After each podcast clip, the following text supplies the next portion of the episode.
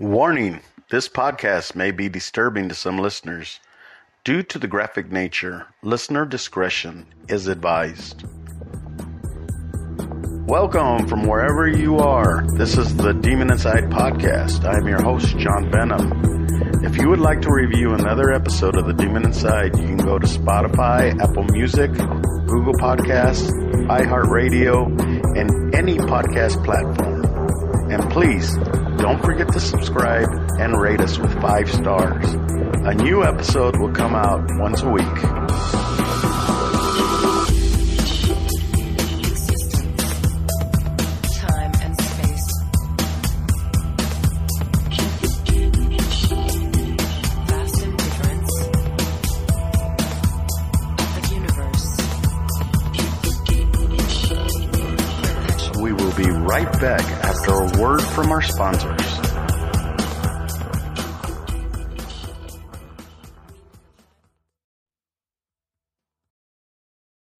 And welcome back to the Demon Inside. Hello, my Demon Insiders, and welcome back to the Demon Inside. I am your host, John Venom, and today we are going to be talking about the Demon Inside, Dena Schlosser. Before I start, I want to send out a message to Mars. Mars is a Demon Insider who sent me a message saying that she couldn't hear the last 3 episodes. Because the music was a little too loud. I apologize so much for that. For those of you that listen to my podcast like right away the day of, I'm so sorry that it came out that way. I'm glad you let me know. I went ahead and made adjustments to those 3.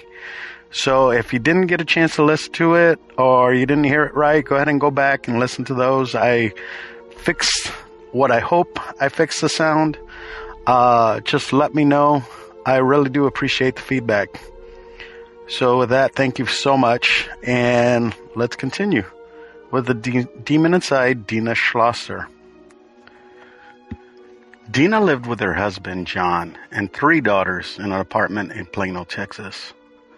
The girls aged 6, 9, and Maggie was 10 months. So the other 2 girls, I couldn't get the names, probably because they're underage. But Maggie was the victim here. So I just want to let you know before I continue forward, discretion is advised. And this is a warning that if you can't handle something like this, you shouldn't be listening to this. Or at least skip over it, because it gets kind of graphic. So in January 2004, Dena, giving birth to Maggie, after a couple of weeks, attempted suicide. She cut her wrist with a pair of scissors. Of course, we've heard of this before with postpartum depression. Texas Child Protective Services were called to the home after Dena was seen running down the street from an apartment later on in the week, saying that a spirit was in her apartment. Her 5-year-old daughter was on her bicycle chasing her.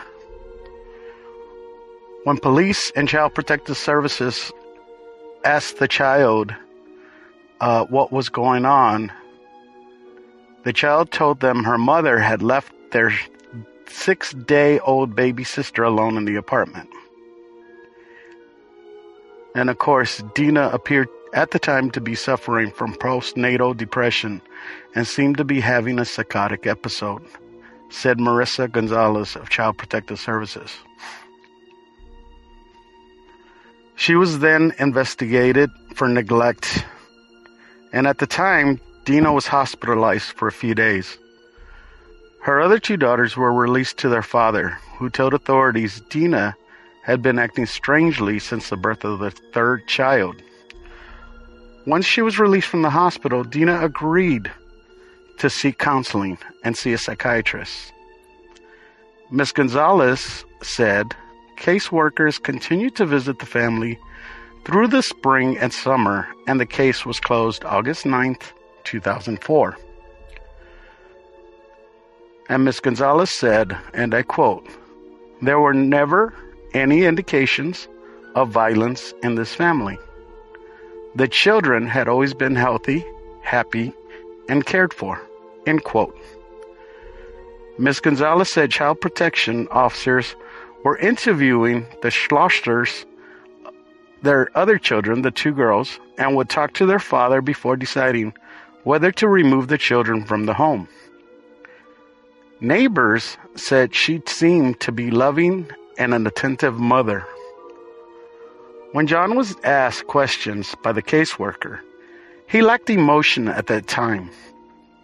He repeatedly told the caseworker that the situation was in God's hands and everything would work out. The day before the baby's death, the couple argued in the parking lot of their church because Dena said she wanted to give their youngest daughter, Maggie, to God. According to the couple's 6-year-old daughter, she said that her father spanked her mother with a wooden spoon for not listening to him. The couple then talked about a Bible passage in which a woman promises her baby to God. John said the conversation was not unusual, because his wife is, and I quote, "very religious but often misinterprets scriptures." The couple prayed about it and consulted their minister, who told Dena she was misinterpreting the Bible and said he thought the problem was solved. John said she had bouts with depression after the birth of their other two daughters, and because of that, he didn't worry too much or take her to counseling. He also said with prayer, they would get past it. Dena and John were devoted followers of Pastor Doyle Davidson. So Doyle Davidson is pretty much a cult leader. He calls himself the disciple. This guy, I feel, and I probably will, give him his own Demon Inside episode. So let's continue on from Doyle. So Mrs. Livingston, a mother from the school where Dena's children went, said she had seen Dena making her rounds with the stroller on Monday, then saw her again on Friday waiting with her baby outside the school for the older kids to come out. She didn't, and I quote, this is Mrs. Livingston, she didn't give off like she was in a distant world or didn't care about the baby. On November 21st, 2004, Dena seemed oddly euphoric. In a telephone conversation the day before the slaying, she gave no hint of her plans to her mother as she talked to her over the phone. Her mother, Connie Macaulay, said, and I quote, "She was euphoric and it bothered me a little." Macaulay said she wasn't herself. On November 22nd, 2004, Dena called 911. The operator asked Dena if there was an emergency. Dena calmly responded, "Yes." "Exactly what happened?" the operator asked. Dena responded, "I cut off her arms." As she was calling 911 and as she was telling the 911 operator this, in the background played a hymn from church.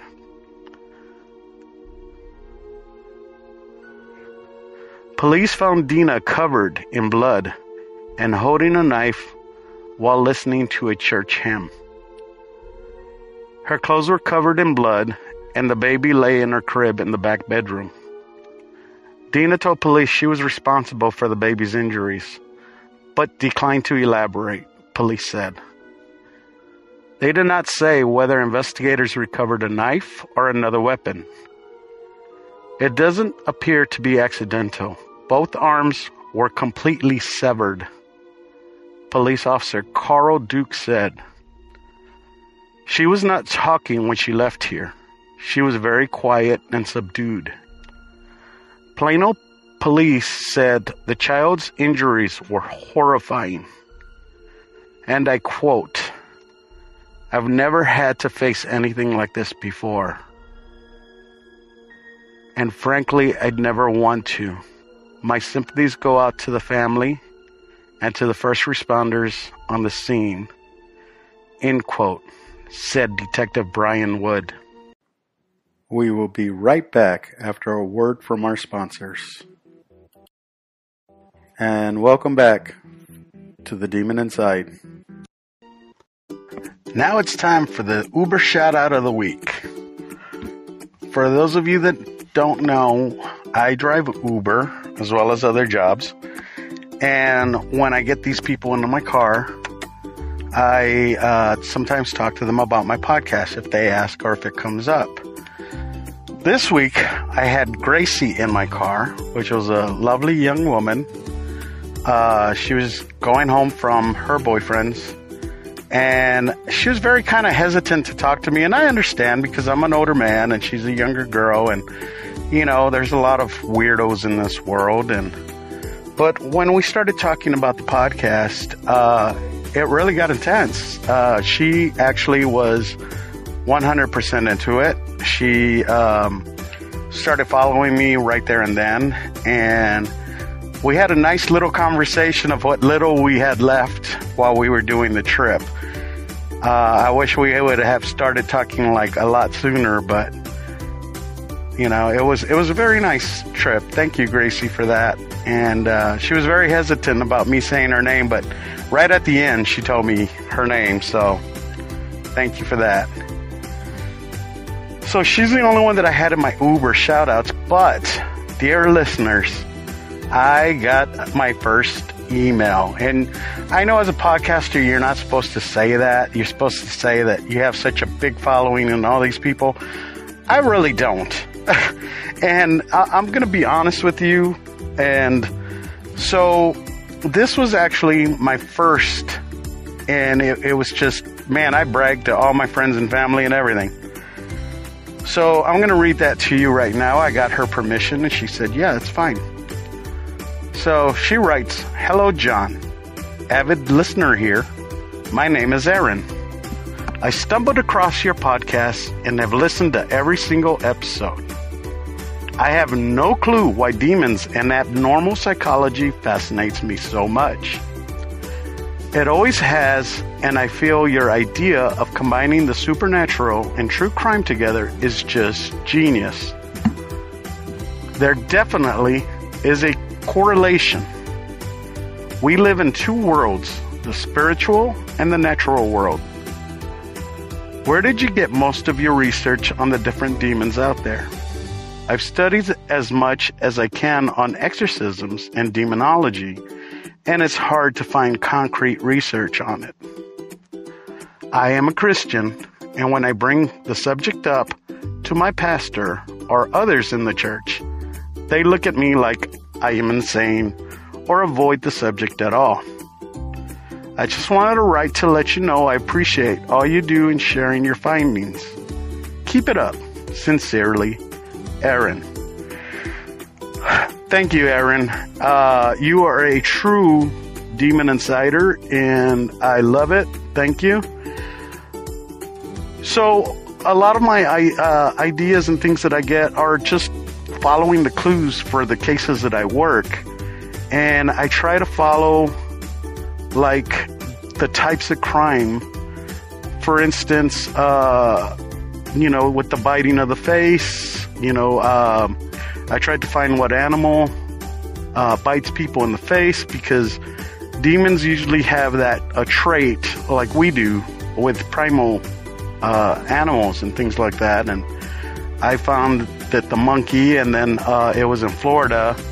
So for me, it was a demon that I found on the internet, actually.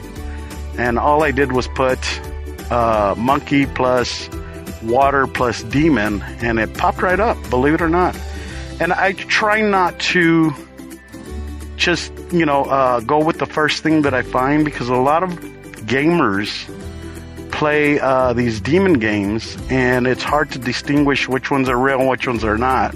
So I actually try to find little statues from AD or BC, you know, like way before we've been around, or paintings, things like that of that nature before video games came along. So when I find stuff like that, I know it's a little bit more truthful. It's a little bit more accurate. And the reason people don't like talking about demons, and for me, this is one of those things that I think that by talking about demons, you're not giving them power. You're taking their power away. You're showing people that they're real. You're telling them that I know your name. I know who you are. And you're not welcome here. But people see it like this show as me giving them power, and that's not my intent. And you got to remember this quote that I heard one time a long time ago. And it makes sense. It's the greatest trick the devil has ever played on mankind is that he does not exist.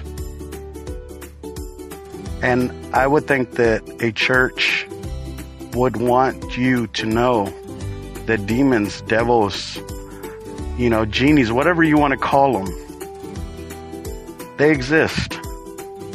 And they're out to do harm. And they're out to hurt everybody. Let's continue back with the episode. I couldn't imagine Dena doing something like this, her mother said. Macaulay said, she never did anything wrong. Macaulay, who has advanced Parkinson's disease, said she fears for Schlosser's, for Dena's, and is devastated she can't be with her. The feeling of not being able to see her again is hard. I'm very ill and she'll be incarcerated, says Macaulay.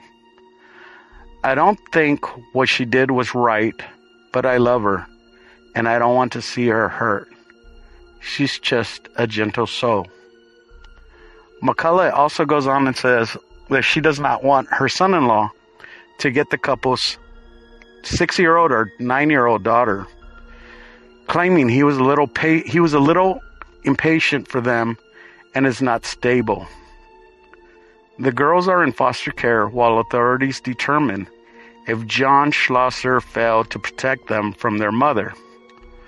So John has declined interviews. His attorney, Howard Shapiro, said there was no reason John should not have custody of his children. Dena, of course, remains jailed, but is improving with antipsychotic medication. Her attorney has said, meanwhile, the legal team defending Dena is looking into her association with a non-denominational church and its leader, Doyle Davidson. Here we go with Doyle Davidson again. A self-proclaimed prophet, believing it resembles a cult. Davidson has rejected cult accusations and other claims of impropriety. Her mother goes on to say, I have Parkinson's and she couldn't depend on me, McCullough, she says. He could give her all the answers and she needed them. The husband of a woman accused of killing her 10-month-old baby by cutting off her arms should have sought medical treatment for his mentally ill wife and done more to protect the infant and her older sisters, according to the psychologist's report. Dena was charged with capital murder. John, her husband, showed a disturbing lack of emotion following his baby's death and his wife's arrest. Psychologist Jenna R. Long, who evaluated him to help determine whether his surviving daughter should live with him, said in the report obtained by the Morning News, nevertheless, a judge ruled Friday that he can have sole custody of his surviving children. Judge Cynthia Huellas also issued a gag order in the case, which means they're not allowed to talk about it. John regained custody of the girls last month under the condition that his sister lived with the family. The arrangement was reviewed Friday, and the sister, who lives in New York, will leave February 17th. She will stay in daily phone contact with the children. This absence of grief is either an immature denial of normal human emotions that hover under the surface of his controlled veneer, or indicates a true lack of emotion, Long wrote in her report, which a judge sealed last month. Long said John told her he felt a little melancholy about the baby's death, but finds comfort that she is praising God in heaven. He said he was almost done being very sad when I buried her. Doyle Davidson, the couple's minister, said he never talked with them about Dena's interpretation of the Bible. The minister had such a hold on them that when Dena called John to tell him about the baby, when she called about chopping off the baby's arms, he first called the church daycare. The daycare called 911, and then the 911 called Dena. So these people had a hold on this couple, on John and Dena, and that's why I want to give them a show of their own. But we're talking about Dena right now. So Dena Schlosser, this was on November 22nd, 2004, that she killed her child.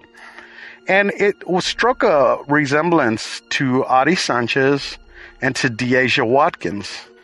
And I started reading up again because I did those two stories last season on Adi Sanchez and DeAsia Watkins. And both were talking about saving the world and demons and God and sacrificing their kid.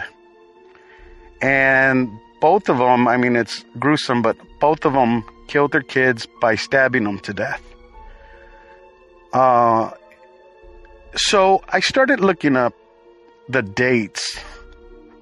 With Dena Schlosser, on November 22nd, 2004, to Adi Sanchez, July 26, 2009, it was 4 years, 8 months. From Adi Sanchez to DeAsia Watkins, March 16, 2015, it was 5 years, 8 months. So I started thinking, could there be a 6 years, 8 months, which would be November of 2021? What I found was November 19, 2021.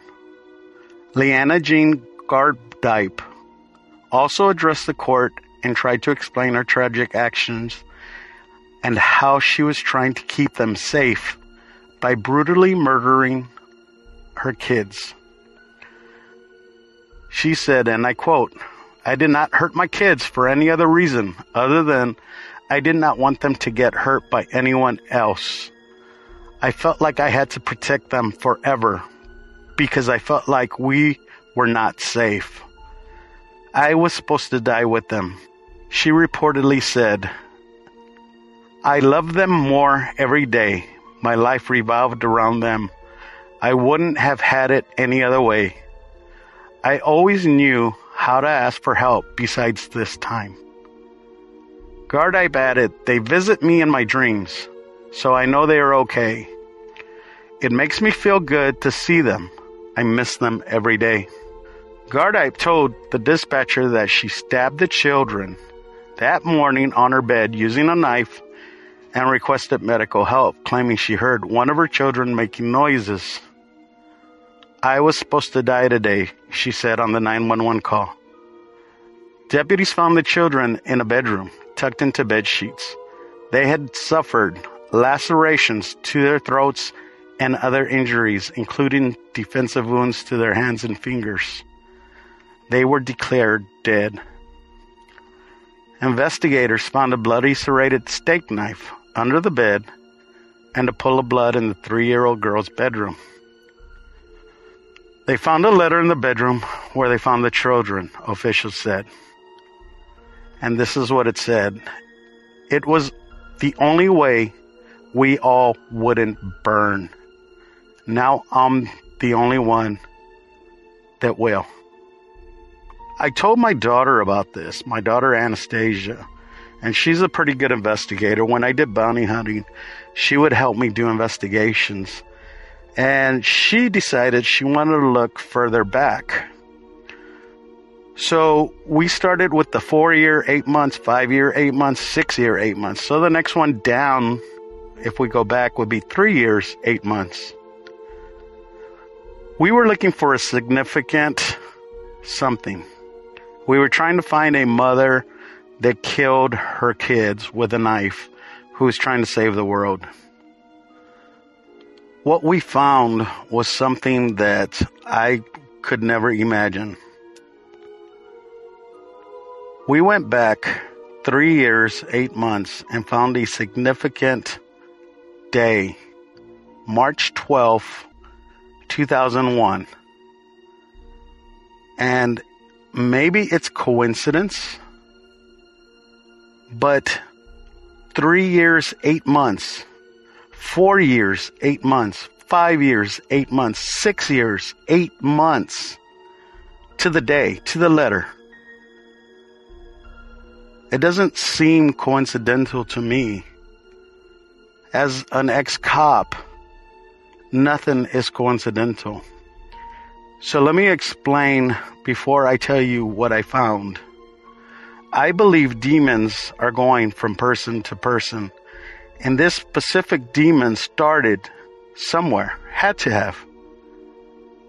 And for me, it started March 12, 2001, jumping from person to person. Because before that, this demon was hosted in a man that I feel was a serial killer who, even though lied about all the crimes that he committed, he in fact killed his mother by stabbing her 26 times with a knife, stabbing her. I think this demon was inside of Henry Lee Lucas. And Henry Lee Lucas died March 12, 2001. 3 years, 8 months. You decide what you think is coincidence, what is a pattern, and what is a demon. Thanks for listening, guys. See y'all next week.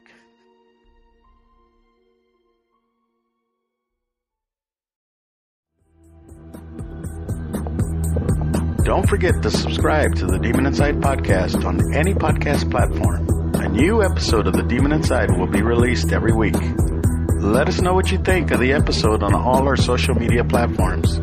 If you have any questions or comments, go to thedemoninsidepodcast@gmail.com or click on the link down below. We would love to hear from you. And to become a Demon Insider, go to our website, thedemoninsidepodcast.com. We thank you for listening and hope you will join us next week for a new Demon Inside podcast. If you enjoyed this episode, please tell your friends. I am John Benham, and I'll see you next time. If I don't get possessed. The Demon Inside was written and created by James Porter. It is a production of Venomous Entertainment. Background music is by Lucas King. And the title song, Demon Inside, was produced by Rice Prover, composer-lyricist Peter Shelley, and performed by Conjure One.